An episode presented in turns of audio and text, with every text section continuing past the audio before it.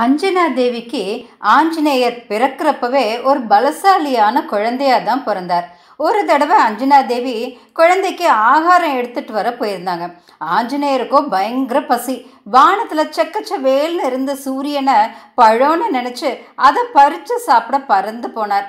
இந்த குழந்தை பிற்காலத்தில் ராமபிரானுக்கு உதவிகள் பண்ண பிறந்ததுன்னு தெரிஞ்சுக்கிட்ட சூரிய பகவான் ஆஞ்சநேயரை ஒன்றும் பண்ணலை. ஆனால் அன்னைக்கு சூரிய கிரகணம். ராகுதேவர் சூரிய பகவானை முழுங்க வேண்டிய நாள். அதனால அப்போது ராகுதேவரும் அங்கே வந்திருந்தார்.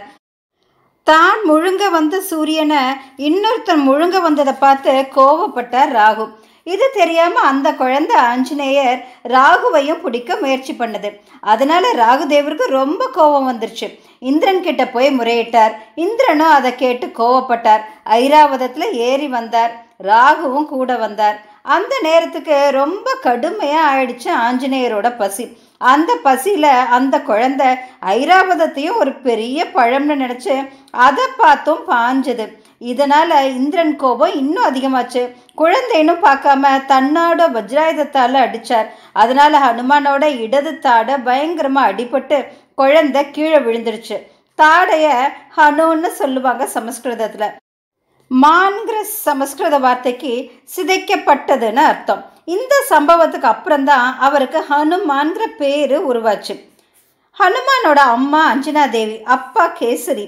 ஹனுமான் பிறக்கிறதுக்கு முன்னாடி குழந்தை இல்லாத நிலையில் ரெண்டு பேரும் மகன் வேண்டி சிவபெருமானை கும்பிட்டாங்க. சிவபெருமான் தந்த பிரசாதத்தை வாயு பகவான் வாங்கிட்டு வந்து அஞ்சனா தேவிக்கு கொடுத்தார். அஞ்சனா தேவியும் அதுக்கப்புறம் கருவுற்று ஹனுமானை பிள்ளையா பெற்றாங்க அதனாலையும் ஹனுமானை வாயு புத்திரன்னு சொல்றதுண்டு. வாயு பகவான் தன் மகன் ஹனுமான் இந்திரனால தாக்கப்பட்டு உயிர் இல்லாத மாதிரி இருக்கிறத பார்த்து ரொம்ப வருத்தப்பட்டார். குழந்தைய தன் மடியில் படுக்க வச்சு தன் இயக்கத்தையே நிறுத்திட்டார். வாயுவோட இயக்கம் நின்னதால் எல்லா ஜீவராசிகளும் தேவர்கள் கந்தர்வர்கள் உள்பட எல்லாரும் ரொம்ப கஷ்டப்பட்டாங்க. அதனால் தேவர்கள் எல்லாரும் போய் பிரம்மதேவர்கிட்ட சொல்ல பிரம்மதேவர் அவங்க எல்லாரையும் கூட்டிகிட்டு வாயு தேவர்கிட்ட வந்தார். இறந்து கிடந்த குழந்தையை பார்த்து இறக்கப்பட்ட பிரம்மதேவர் தன் கையால் அந்த குழந்தைய தடவி கொடுத்தார். ஹனுமான் திரும்பியும் எழுந்து நின்னார். பிரம்மதேவர் தேவர்களை பார்த்து இந்த குழந்தையால தான் ராவணன் மாதிரியான அரக்கர்களால் உங்கள் எல்லாருக்கும் ஏற்பட்டிருக்க கஷ்டங்களை தீர்க்க முடியும். அதனால் இவனுக்கு நல்ல வரங்களை கொடுங்க. அதனால் வாயு பகவானும் திருப்தி அடைவார்னு சொன்னார். அதுக்கப்புறம் சூரிய பகவான் தன் ஒளியில் நூறில் ஒரு பங்கு ஆஞ்சநேயருக்கு கொடுத்தார். அதோட தானே ஹனுமானுக்கு வேதங்கள் சாஸ்திரங்கள் எல்லாத்தையும் சொல்லி கொடுத்து படிப்பில் சிறந்தவனாக ஆக்குவேன்னு சொன்னார். வர்ண பகவான் காத்தாலேயோ தண்ணியாலேயோ அவருக்கு மரணம் ஏற்படாதுன்னார். யமதர்மர் யம தண்டத்தாலேயோ நோய்களாலேயோ ஹனுமான் பாதிக்கப்பட மாட்டார்னு வரம் கொடுத்தார். குபேரன் யுத்தத்தில் ஹனுமான் சோர்ந்து போகவே மாட்டார்னு சொன்னார். சிவபெருமான் தன்னோட அஸ்திரங்களினாலேயோ தன் கையாலேயோ அவருக்கு மரணம் ஏற்படாதுன்னு சொன்னார். விஸ்வகர்மா தான் இதுவரை செஞ்ச ஆயுதங்களாலேயோ இனிமேல் செய்ய போகிற ஆயுதங்கள்னாலேயோ ஹனுமான் பாதிக்கப்பட மாட்டார்னு சொன்னார். பிரம்மதேவர் ஆஞ்சநேயர் சிரஞ்சீவியாக இருப்பார்னும். பிராமணர்கள் சபிக்க மாட்டாங்கன்னு சொன்னார். அதோட ஹனுமான் தான் விரும்புகிற வடிவத்தை ஏற்கலாம்னு வரம் கொடுத்தார். யார்கிட்டையும் பயமோ யுத்தத்தில் தோல்வியோ அடைய மாட்டார்னோ நினைச்ச இடத்துக்கு நினைச்ச வேகத்தில் போக முடியும்னு வரம் கொடுத்தார்.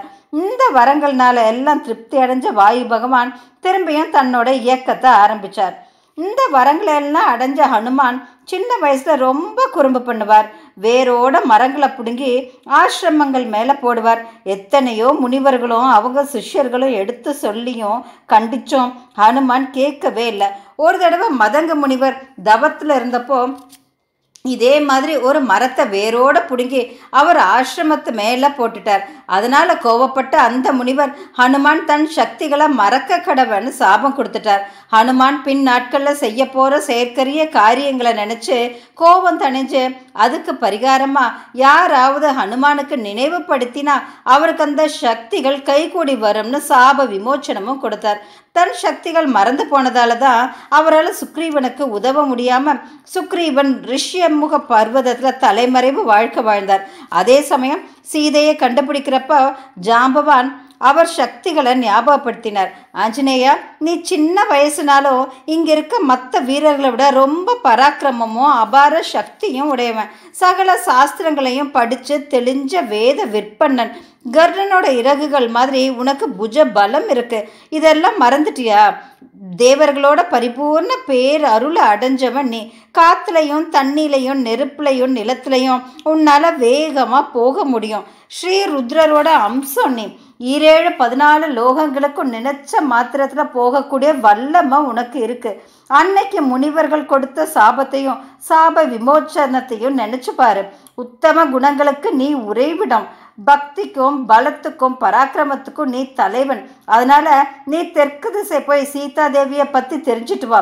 உன்னால் மட்டும்தான் இது முடியும்னு ஜாம்பவான் சொன்னார்.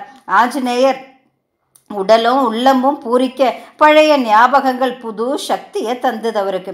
தான் உட்கார்ந்திருந்த மரத்தை ஒரு கையால் வேரோடு பிடுங்கி பல அடி தூரம் தூர வீசி எறிஞ்சார்.